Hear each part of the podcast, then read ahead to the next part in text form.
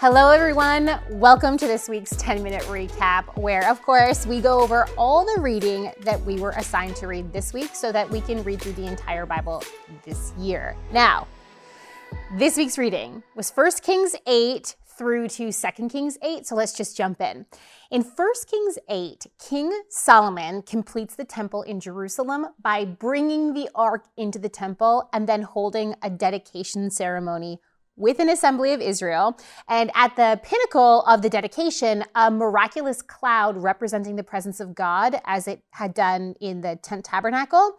This cloud fills the temple and they offer sacrifices of dedication to God. Then in 1 Kings 9, God appears to Solomon just like he did at the high place at Gibeon, where the tent tabernacle had been set up back at the beginning of Solomon's reign.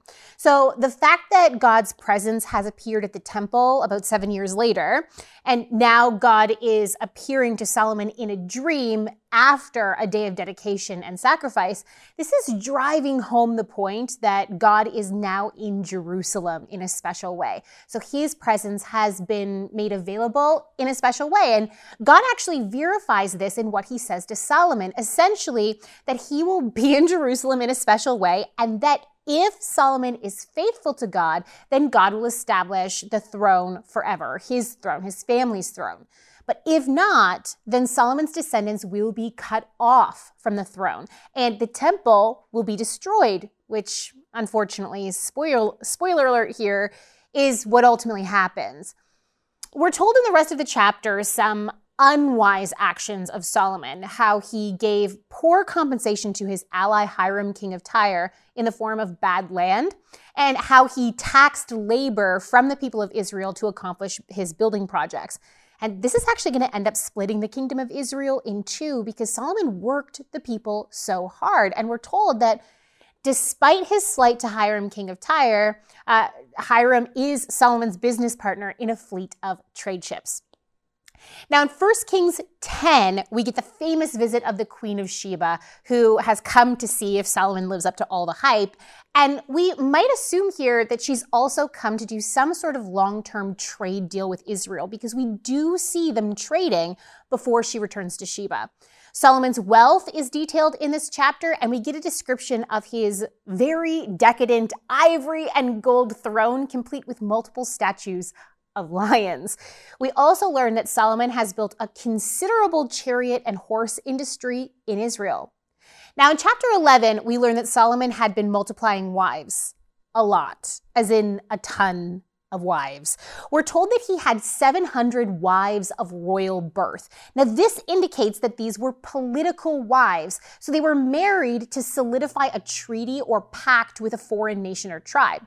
He also had 300 concubines, so likely other treaty wives from lesser families. They weren't of royal blood. Now, the problem with this was apparent to anyone in the ancient world. The king was required to treat his treaty wife with the honor and respect due to the treaty country, which meant, among other things, allowing her to worship her gods.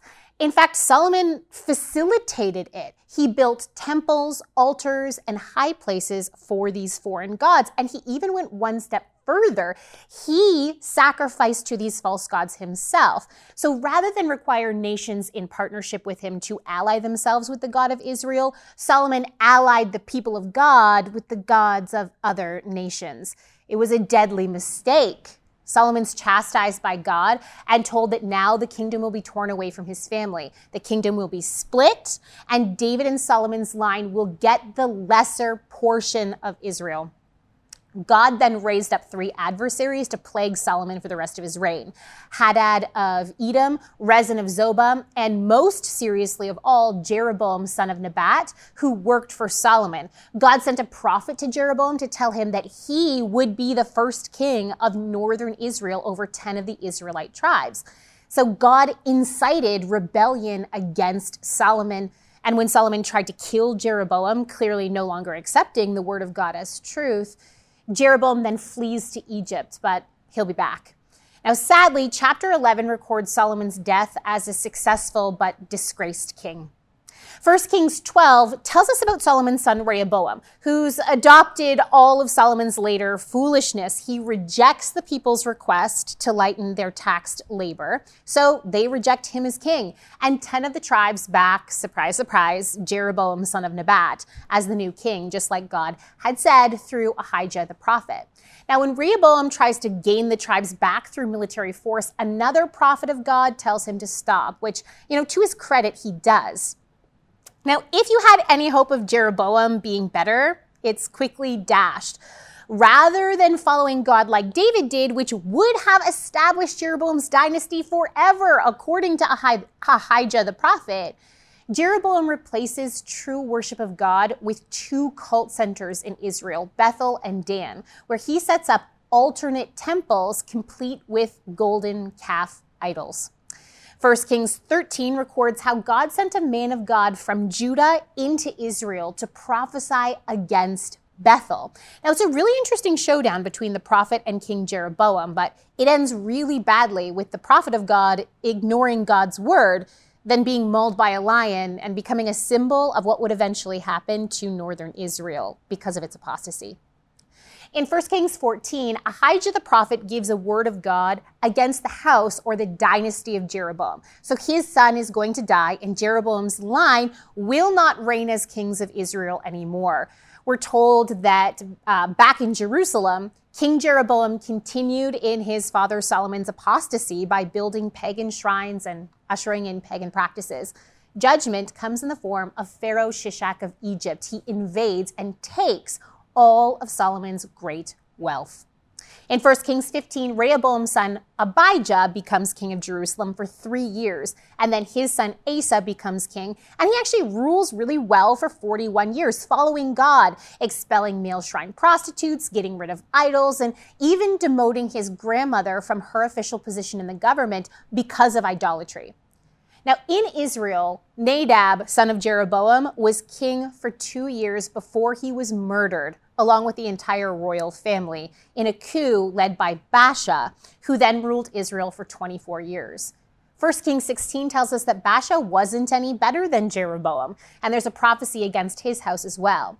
So when Baasha's son Elah became king, he was only king for two years before being assassinated by his own military commander, Zimri, but Zimri is then only king for seven days because the Israelite people back a different military commander, Omri. And Zimri sees the writing on the wall. He ends it all by burning the palace down around himself. Omri then rules as king for 12 years, building a new palace and a new capital city, Samaria. Omri's son Ahab then becomes king and reigns for 22 years, marrying Jezebel, and becoming one of the most infamous couples of the Bible. They were sold out to Baal worship and they were pitted against the prophets Elijah and Elisha. 1 Kings 17 lets us into the world of the prophet Elijah, who calls a drought into existence, is miraculously fed by ravens, is saved by a Gentile woman, whom God then saves both from starvation and from the loss of her son by having Elijah raise him from the dead.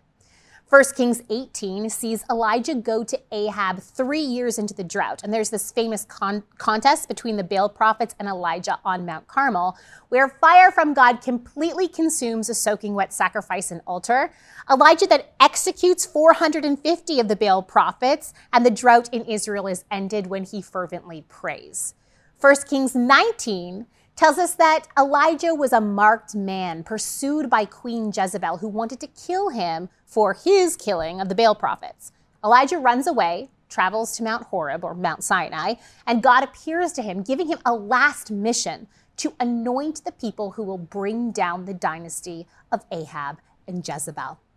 In 1 Kings 20, God graciously proves himself to King Ahab when Ahab is faced with an impossible situation. He's going to be attacked by Benhadad, king of Aram, and God delivers Ahab. But Ahab still chooses to ignore God's instructions, and he's condemned by a prophet of God. 1 Kings 21 continues Ahab's complicated relationship with God. So, first, the account of Ahab and Jezebel killing a man for his vineyard, uh, Naboth and his vineyard, it's recorded. It shows that they had no respect for God's gift of land to the families of Israel. And then when Elijah confronts Ahab, he surprisingly repents and mourns, prompting God to delay judgment on Ahab's dynasty. 1 Kings 22 records that God, the godly king of Judah, Jehoshaphat, has made an alliance with Ahab, and they go to war as allies. And though Ahab disguised himself so that he wouldn't be a target, Ahab dies in battle. His son Ahaziah becomes king of Israel for two years. And no surprise, he's evil. The narrative continues on into 2 Kings. In chapter 1, we learn that Ahaziah, king of Israel, falls through an upper floor in his palace and dies of his injuries after a interesting drama with the prophet Elijah. Chapter 2 records Elijah being taken up into heaven and his ministry being passed on to Elisha. Elisha's miracles are recorded to prove this connection. First Kings, uh, 2 Kings 3 records that Joram, son of Ahab, took the throne after his brother Ahaziah's death. And he wasn't as bad as Ahab. He gets King Jehoshaphat of Judah to help deal with the rebellion of the Moabites, and the prophet Elisha sticks his nose in there. And Israel, while having success against Moab, eh, they still aren't able to finish the job. 2 Kings 4 records Elisha helping the widow of a prophet. God multiplies her oil and she's able to sell it and get out of debt, essentially saving her son from debt slavery.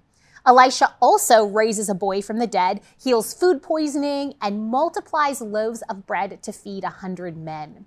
Chapter 5 records how a pagan military commander comes to Elisha to be healed of leprosy, and he converts when he's healed. 2 Kings 6 records more adventures of Elisha, and they're pretty extraordinary. He makes an axe head float, advises the king in a time of war of all the places the enemy is camping, and we see the army of heaven fighting against the enemy army. Elisha leads blinded enemies into Samaria, and unfortunately, Samaria is besieged here. But chapter 7 records Elisha's prophecy that the siege will be lifted the next day, and it's discovered the next day that the enemy army had fled. Finally, for today, 2 Kings chapter 8 sees Elisha prophesying to the Aramean commander Hazael. He knows that Hazael will murder the king, take the power, and become a fierce enemy to Israel. In Judah and Jerusalem, Jehoram, the son of Jehoshaphat, becomes king. He was married to Ahab and Jezebel's daughter, and it shows he did a lot of evil. He reigned for eight years before their son, Ahaziah, becomes king. He only reigns for a year, but again, he's evil, enacting policies directed against God and against God's ways. That's it for today, guys. So if you have any comments or questions about the reading this week, please pop it down in the comment section below and I'll get back to you. I hope you have a really great week of reading, and I'll see you next week. Thank you so much for watching. We want to keep producing high quality biblical content, but we can't do it without your support. If you feel called to support us, please click the link in the description under donate. Your support really means a lot to us.